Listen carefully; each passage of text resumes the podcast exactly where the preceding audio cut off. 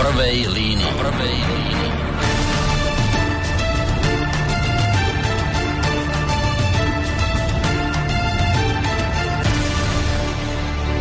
Príjemný dobrý večer, vážení poslucháči. Hlásim sa vám takto netradične. Krátko po 19. hodine s reláciou v prvej línii z Banskobystrického štúdia Boris Koroň. Je to prekvapujúca bude aj tá dĺžka relácie, je to naozaj taká krátka polhodinová relácia, ktorú máme pred sebou. Nuž ale udalosti, ktoré sa momentálne dejú v súvislosti s bývalým policajným prezidentom pánom Lučanským, majú naozaj veľmi rýchly a strmý spád, tak tomu sme samozrejme nejakým spôsobom prispôsobili aj naše vysielanie. Ja skôr ako privítam hostia, poviem len takú tú základnú informáciu, ktorá spočíva v tom, že v médiami vlastne dnes preletela informácia toho znenia, že dnes vlastne po prvýkrát zasadala nezávislá kontrolná komisia, ktorá má prešetriť úmrtie policajného ex-prezidenta Milana Lučanského, ako aj vlastne zároveň má prešetrovať to jeho skoršie zranenie. Táto komisia má 17 členov, sú v nej okrem politikov a experti. Všetci členovia podpísali záväzok mlčanlivosti s tým, že verejnosť budú informovať až o záveroch prešetrovania, o ktorých budú hlasovať. V komisii, ak som spomínal, že sú politici, tak sú tam aj koaliční, aj opoziční poslanci, pol na pol, traja z koalície, traja z opozície. Majú tam, okrem teda strany Za ľudí, je tam nominant prezidentky, svojho človeka tam má aj verejná ochrankyňa práv, nechýbajú zástupcovia mainstreamových médií a aj nejakí tí odborníci zo zahraničia. Pokiaľ ide o ministerku spravodlivosti Máriu Kolíkovú, tá dnes mala po zasadaní tejto komisie tlačovú besedu, na ktorej okrem iného povedala, že má v pláne publikovať niektoré dokumenty, pri ktorých teda riziko ohrozenia vyšetrovania dopredu zvážia, ale hneď povedala, že napríklad kamerové zábery tie momentálne zverejňovať nebudú, takisto, že sa nebudú zverejňovať ani nejaké lekárske správy. Toto boli také základné informácie. Ja som veľmi rád, že tu v Banskobystrickom štúdiu je so mnou jeden z členov tejto špeciálnej komisie, zároveň šéf ľudovej strany Naše Slovensko, Marián Kotleba. Príjemný dobrý večer vám prajem. Pekný večer všetkým. No a dobrý večer samozrejme aj vám, vážení poslucháči. Dnes, vzhľadom k tomu, že máme pred sebou naozaj len pol hodinu času, nebudem dávať do pozornosti asi ani nejaké tie mailové a telefonické kontakty, pretože skôr to bude rozhovor teraz s nami dvoma o tom, čo sa vlastne udialo. Aj keď teda dopredu hovorím, neviem, čo mi poviete, lebo ako som čítal a ako to videli aj ľudia na tej tlačovej besede pani Kolíkovej, ona hovorila, že ste viazaní mlčanlivosťou. Tak čo, môžete vôbec niečo hovoriť tu dnes?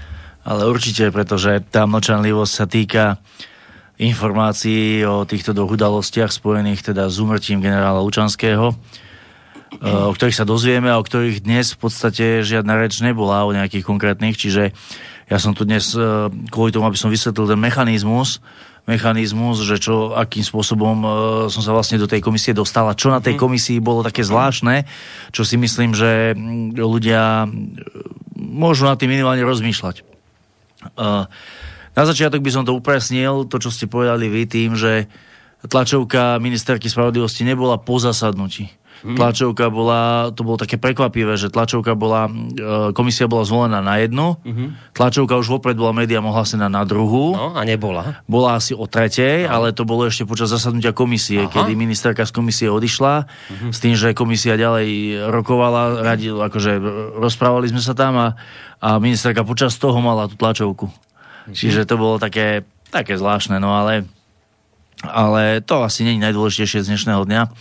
Najprv by som chcel povedať, ako som sa tam vlastne dostal, pretože keď vidím na sociálnych sieťach tie rôzne konšpirácie, že Kolár nás tam nominoval tých, ktorých si on chcel, aby sa nič nevyšetrilo a že je to všetko pod nejakým Lipšicovým dohľadom a podobné veci, tak som sa musel na tom smiať, pretože niekedy naozaj tí ľudia nevidia to pozadie za tým a potom vychádzajú takéto konštrukcie. Jednoducho predseda parlamentu Kolár mi asi, dneska je pondelok, asi v piatok volal, alebo v sobotu, že bude teda tá komisia, ako sa o tom rozprávalo, a že každá strana tam si môže dať svojho nominanta, takže mi volá ako predsedovi strany, že koho tam ideme dať. No a keďže ja som člen branno-bezpečnostného výboru z nášho stranu, tak som povedal, že dáme mňa. Takto veľmi jednoducho to vzniklo a ja si myslím, že takto veľmi jednoducho to vzniklo aj v prípade ostatných zástupcov tých ďalších parlamentných politických strán. Čiže aby si ľudia naozaj nemysleli, že predseda parlamentu Kolár tam povedal 6 mien za parlament a tí ľudia tam išli. Nie. Podľa mňa, ak to je ako u nás, aj v iných stranách, tie mená boli vybraté tými stranami. Ale vy ste chceli v tej komisii byť. Určite, sa tam zverejnilo vaše vyjadrenie, že teda by ste tam chceli. Určite, samozrejme, veď ja som to privítal.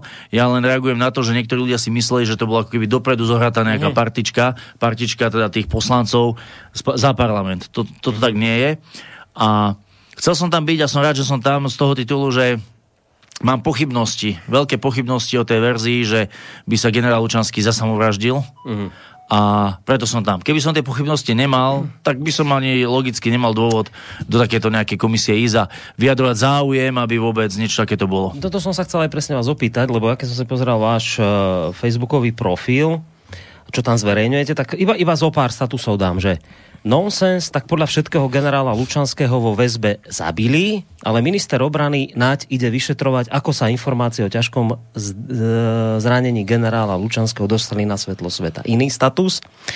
Nech už bol generál Lučanský akýkoľvek, dobrý alebo zlý, čestný alebo nie, určite nebol trasoritka, preto mi naozaj hlava neberie tú verziu o samovražde. A dám ešte jeden status váš. Je absolútne nepriateľné, aby v štátnych zariadeniach, akými sú ústavy na výkon väzby a trestu, umierali ľudia ešte k tomu za veľmi podozrivých a nejasných okolností.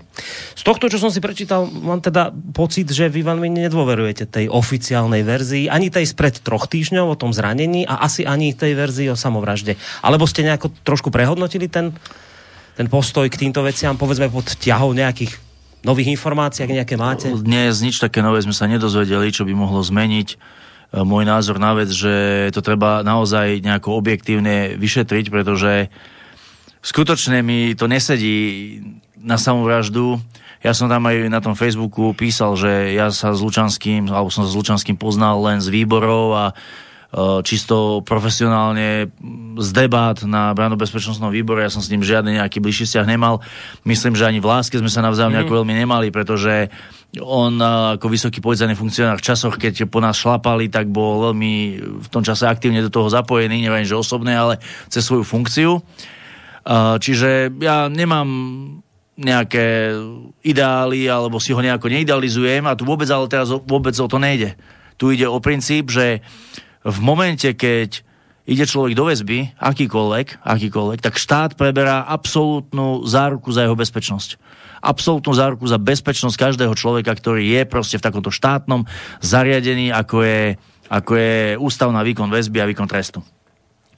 A ak sa stane takýto incident, na začiatku to nazvem to prvé zranenie, a potom to skončí takýmto úmrtím, keď to budeme klasifikovať pre potreby tejto relácie, tak je naozaj maximálne dôležité a potrebné, aby to bolo úplne objektívne a transparentne a nepochybniteľne vyšetrené, čo sa vlastne stalo.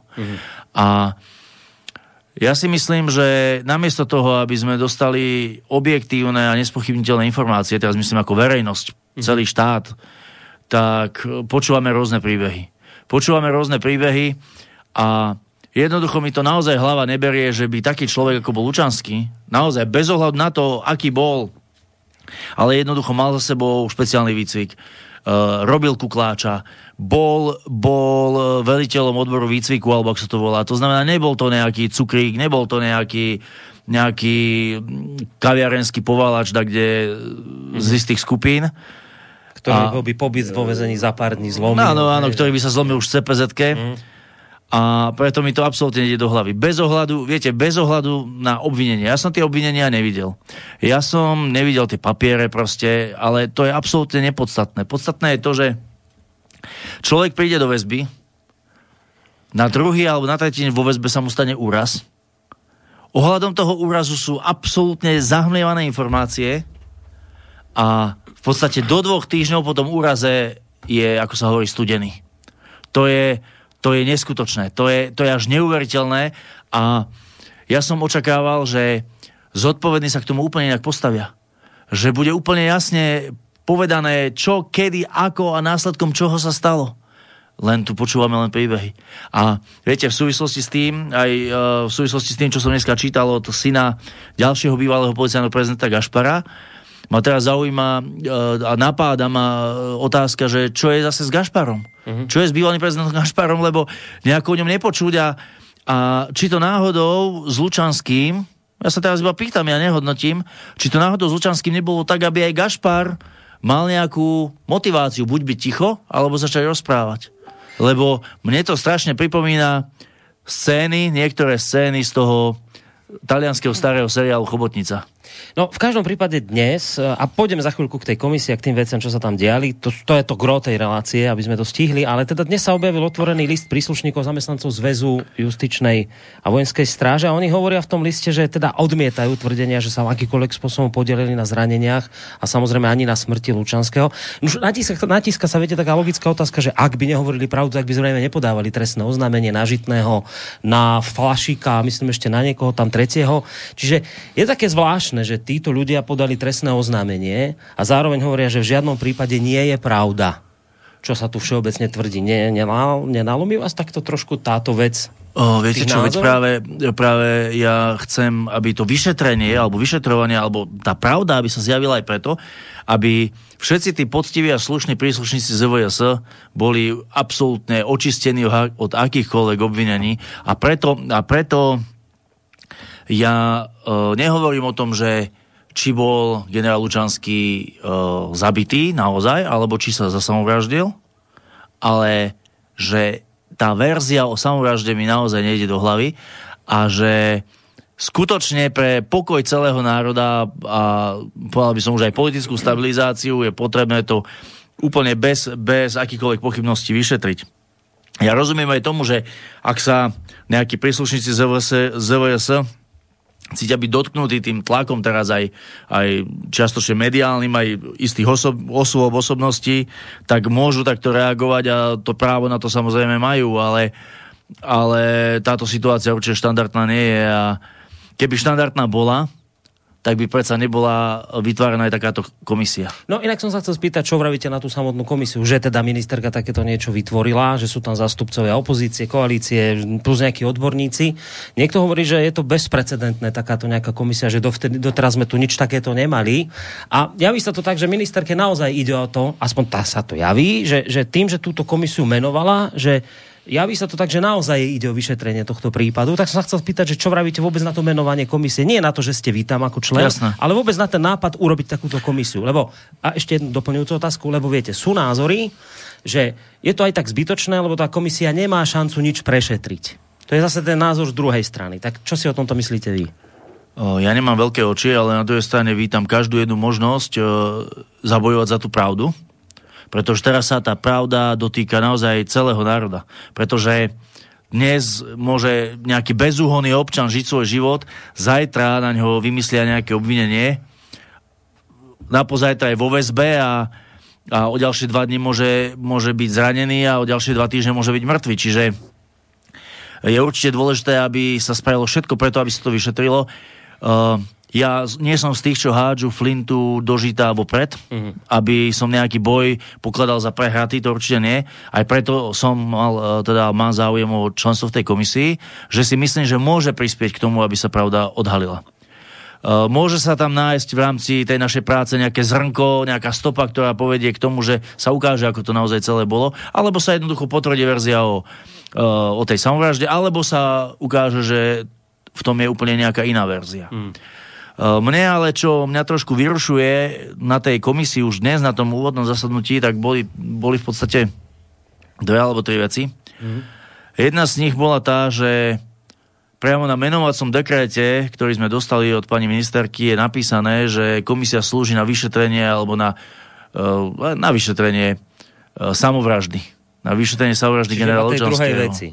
Čiže veci. Ako keby bola možná a prípustná verzia len o tú samovraždu. To bolo možno len nešťastná formulácia, ale nejako mi to hrá do súladu, alebo má to súvis aj s jedným z vyjadrení tiež člena komisie, ktorý je zhodou okolností predsedom Branno bezpečnostného výboru, to je poslanec za Olano Juraj Krupa, ktorý ktorý, keď sme sa bavili o tom, že kto by mal byť predsedom tejto komisie, tak povedal, že proste to nemôže byť ani opozičný a už vonkoncom nekoaličný poslanec, lebo že keď sa potvrdí verzia o samovražde, tak potom budeme kričať, že to je kvôli tomu, že to bolo politicky zmanipulované. Mhm. Čiže znova, ako keby tam bola zase len tá hra na tú verziu o tej samovražde. Toto mi vadí, toto ma trošku vyrušuje. No a tretia taká vec, ktorá ma veľmi, veľmi dnes tam vyrušila možno najviac zo všetkého, bolo to, že v podstate v pôvodnej verzii štatútu sa nerátalo s tým, aby rodina generála Lučanského mala akýkoľvek prístup do tej komisie, ale boli tam nanominovaní zástupcovia Actuality SK. Čiže rodina nemôže mať prístup, ale zástupcovia médií, alebo médiá, ktoré dlhodobo, alebo celý čas od začiatku vlastne sa vysmieva tým, ktorí hovoria, že to môže byť aj inak ako samovražda, tak tí tam vlastne budú. Pani ministerka z tam tých ľudí nominovala, OK, to boli jej nominanti, ale ja som sa potom pýtal a pýtam sa aj tu teraz u vás, vo vašom rádiu, že či potom tieto médiá, ktoré sú tam, nemajú konkurenčnú výhodu jednoducho pred tými ostatnými. Ja som to tam aj jasne nahlas povedal, že ak tam chceme mať médiá, tak potom nech sú tam médiá z celého spektra, nech tam je naozaj zastúpenie také, aby sme si mohli povedať, že áno, sú tam títo mediálni ľudia, aby to bolo naozaj vyvážené, alebo tak potom nech tam nie je radšej nikto. Je to zvláštne, lebo tam sú naozaj zastupcovia Aktualít. Z Aktualít pochádza pán napríklad Vágovič, ktorý dnes hovorí, že sú vraj nejakým obľudným spôsobom zneužívané emócie ľudí, nadávajú ľuďom do konšpirátorov a tak ďalej. Ale zase na druhej strane objektívne treba povedať, sú tam aj zastupcovia Pravdy. Teda, nebol tam. Ale mali by tam byť, lebo Kolíková to na tlačovke prezentovala tak, že bude tam aj Pravda. A hovorila novinári z Pravdy. Ministerka tak to hovorila aj pri rokovaní komisie, ale aj podľa toho štatútu je tam len jedno miesto, je podľa štatútu vyhradené vyslovene pre zástupcu médií. Aha, čiže je možné, že tam ostanú len za Aktualít? Čiže to druhé miesto tam bolo, že ak nejaký človek sa ho neujme, tak potom môže byť doplnené napríklad zástupcu médií. Ja, čiže to je zaujímavá informácia. Ten z Aktualít, to tam má ako keby na fest, na zicher.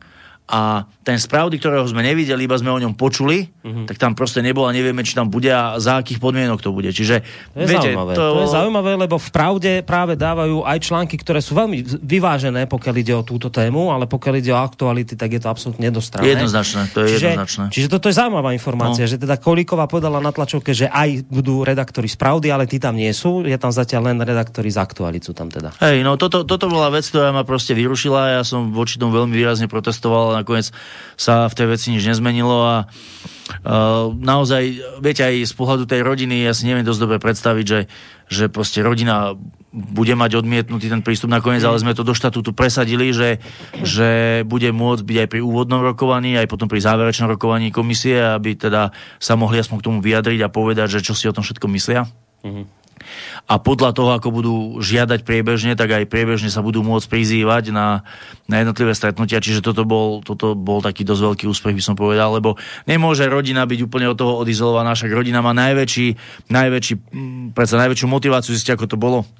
Viete, mne sa oživil môj prípad, keď zabili môjho otca v nemocnici na Kramároch kvôli lieku za 8 € a viem, že nikto nemal väčšiu motiváciu ako ja a moja mama, aby sme zistili, ako to bolo. Čiže preto aj sme chceli, aby tá rodina pána Lučanského mala prístup do tej komisie a na druhej strane vám povedia, že bude tu zástupca nejaký pán z Aktualít. Proste dosť nepochopiteľná konštrukcia myšlienková pre mňa. Takže toto bola taká najväčšia vec, čo ma tam asi dneska vyrušila. Možno, že uvidíme, možno, že nakoniec bude prínosom, ťažko povedať. No, váš kolega z opozície, pán Blaha zo Smeru, hovorí, že jediné, čo vlastne dnes ministerka Kolíková povedala, je, že špeciálna komisia, ktorú vytvorila, nemá žiadne právomoci a nemôže nič vyšetrovať a vlastne členovia komisie nič podstatné ukázať nemôžu.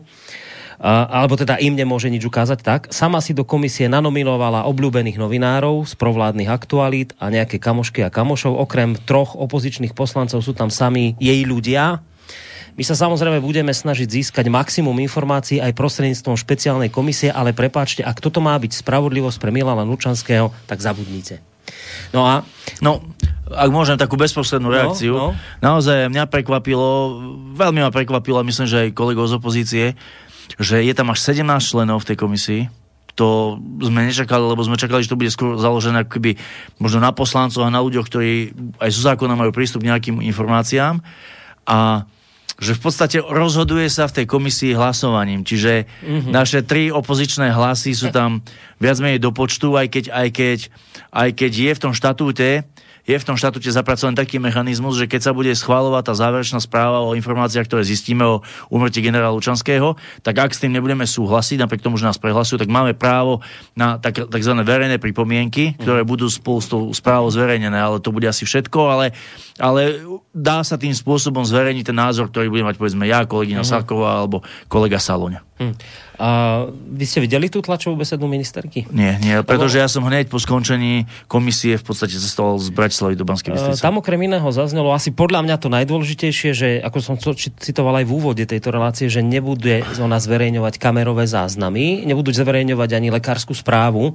Chcem sa spýtať, ja neviem, či toto podlieha utajeniu alebo nie. Vy budete tieto veci žiadať? No, samozrejme, podľa mňa, ak to ministerka povedala, že to nebude zverejňovať, tak chcem tomu veriť, že to bolo tak, že ako keby, že voči verejnosti, ale nám bolo na komisii dnes priamo z úst pani ministerky povedané, že jednoducho naša kontrolná právomoc sa bude zhodovať s jej ministerskou kontrolnou právomocou, čo sa týka ZVS, čo sa týka celého rezortu spravodlivosti a že samozrejme, že absolútne prioritnou otázkou je prístup ku všetkým kamerovým záznamom, ku akejkoľvek dokumentácii, ktorá je s prípadom alebo s zväzkom generála Lučanského spojená. Čiže to ja ani v najtemnejších úvahách nerozmýšľam nad tým, že by nám odoprel niekto prístup ku kamerovým záznamom, ku režimovým záznamom a všeobecne k osobnému spisu generála Lučanského, čo sa týka výkonu väzby.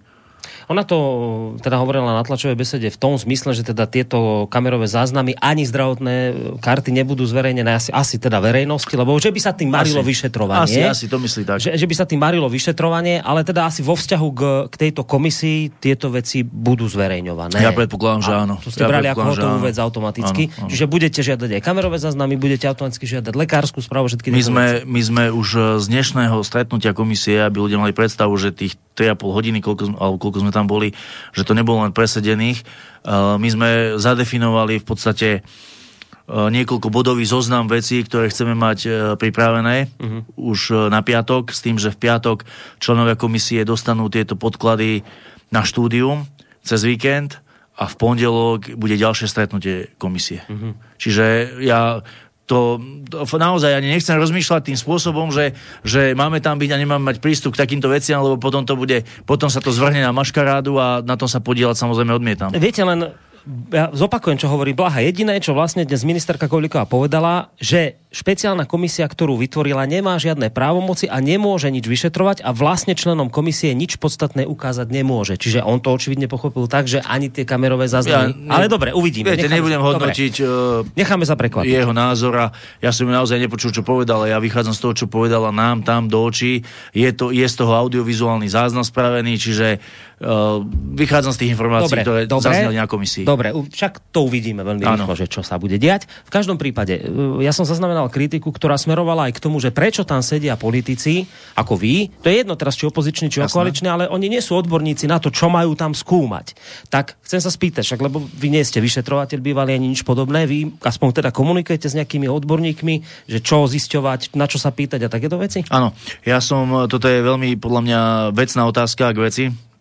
Ja som si sám pre seba vytvoril taký tím, ktorý je ako keby podskupinou jedného z našich odborných tímov, ktoré máme v rámci strany vytvorené, kde proste to funguje v rámci nejaké programovej komisie. A vlastne vedúcim toho môjho tímu, ktorý sa bude venovať tomu, aby mi radil, ako postupovať v práci v komisii a na čo všetko sa konkrétne pýta, čo žiadať a akým spôsobom to vyhodnocovať, je vlastne advokát Rado Hrádek, ktorý je bývalý kriminalista policajný a ktorý proste vychádza zo svojej bohatej praxe, čiže nebudú to ľudia zo šuflíka, nebudú to nejakí virtuálni hrdinovia. Čiže máte tým ľudí okolo seba, ktorí vám presne hovoria, že čo treba žiadať a tak ďalej. Dobre, sa blížime k záveru. Posledné otázky. Vy teraz vo štvrtok bude aj bránobezpečnostný výbor zasadať. Vy ste členom bránobezpečnostného výboru. Tam čo budete žiadať? Alebo o čo tam pôjde na tom bránobezpečnostnom výbore? Tam sme si predvolali riaditeľa Prešovskej väznice, plus nejakých ďalších ľudí. V podstate je tam nejaký zoznam definovaných otázok, ktoré boli už priložené priamo k žiadosti o zvolanie výboru, kde teda budeme sa pýtať na otázky a na v podstate na údaje, keď to musím tak technicky povedať, spojené s výkonom väzby generála Lučanského. Mm-hmm. Pre mňa je ale prekvapila nová informácia v tom, že pôvodne mal byť ten výbor zvolaný ako neverejný práve kvôli tomu, aby sme mohli ísť do hĺbok tých informácií, aby sme sa mohli rozprávať o informáciách, ktoré na verejnom výbore by zaznieť zo zákona nemohli.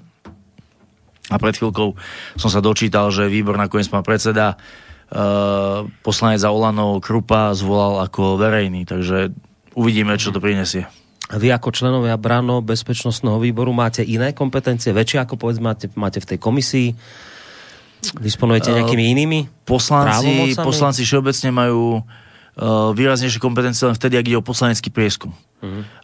Čo sa týka kompetencií výboru, tak tam sú kompetencie špecifické v tom, že výbor má právo si predvolať vedúcich predstaviteľov štátnych orgánov, ministerstiev, jednoducho všetkých takýchto uh-huh. inštitúcií a vyslovene sa ich pýtať na všetko možné a oni musia odpovedať.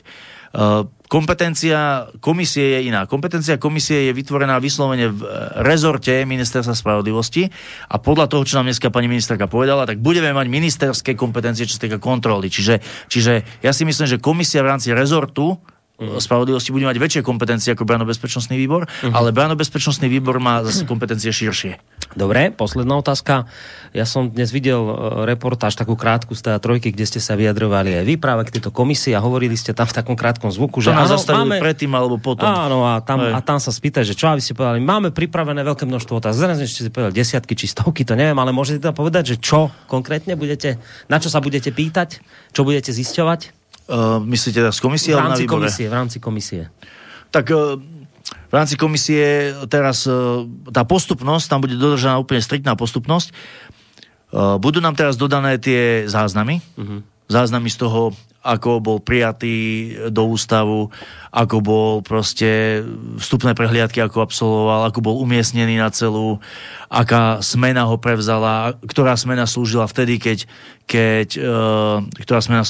keď sa stala tá prvá udalosť, ktorá smena slúžila, keď sa stala tá druhá udalosť.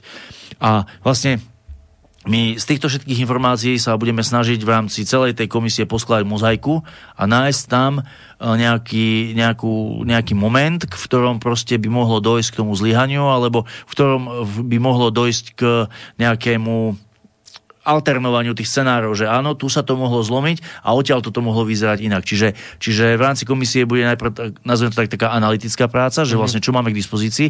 Následne sa budú tvoriť otázky, ktoré budú vychádzať z tých dát, ktoré jednoducho nám budú poskytnuté. Čo sa týka výboru, tak tam pravdepodobne tie otázky budú v tejto chvíli trošku inak zamerané a budú zamerané na osobu pána riaditeľa ústavu a na to, že asi ako to vníma on, lebo v tejto chvíli konkrétne nejaké otázky ani nechcem špecifikovať, ale myslím, že po výbore budeme múdrejší. Dobre, čiže keby sme to zhrnuli, zatiaľ, čo vás na tom celom momentálne vyrušuje, je ten zástupca médií, že je tam len jeden z aktualít. Vyvolený, doslova vyvolený. To je, nepríde mi to spravodlivé, ani nejaké demokratické. Zároveň treba povedať, že ste tam v podstate len traja. Keď budete prehlasovaní, tak akurát môžete nakoniec povedať, že s čím nesúhlasíte, ako to vidíte vy, ale nejakú inú veľkú právomoc tam nemáte, to je druhá vec. A ešte ste vravili tretie také zistenie, čo vás tam tak vyrušilo, aby sme dopredu sa rátalo, že bude tá verzia o tej samovražde. Že je to aj priamo v tých menovacích dekretoch. Hej. A to, viete, ja vnútorne idem do tej práce s tým, že naozaj reálne chcem zistiť tú pravdu. Chcem zistiť, ako to naozaj bolo. Ak bol generál Lučanský zabitý, tak nech sa ukáže, že bol zabitý.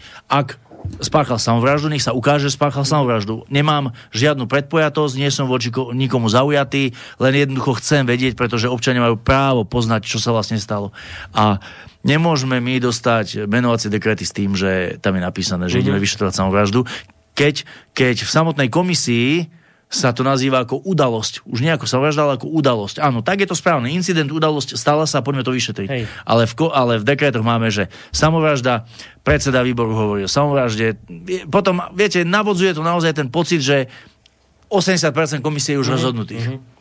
Dobre, ja som si všimol, že pred reláciou písali mnohí ľudia, že aby som sa spýtal aj na tú vec, že čo lekárske záznamy a tieto veci, že či budete sa zaujímať aj medzi lekármi, ktorí ho ošetrovali povedzme v tom Ružomberku, či aj takúto právomoc tam v rámci komisie budete mať. To je naozaj posledná otázka, už vás nechám. Dneska o tom bola veľká debata, ale pretože aj členovia komisie, aj tí odborníci si uvedomujú, že tak ako kamery, tak aj tie lekárske záznamy budú mimoriadne dôležité a podľa by som najdôležitejšie.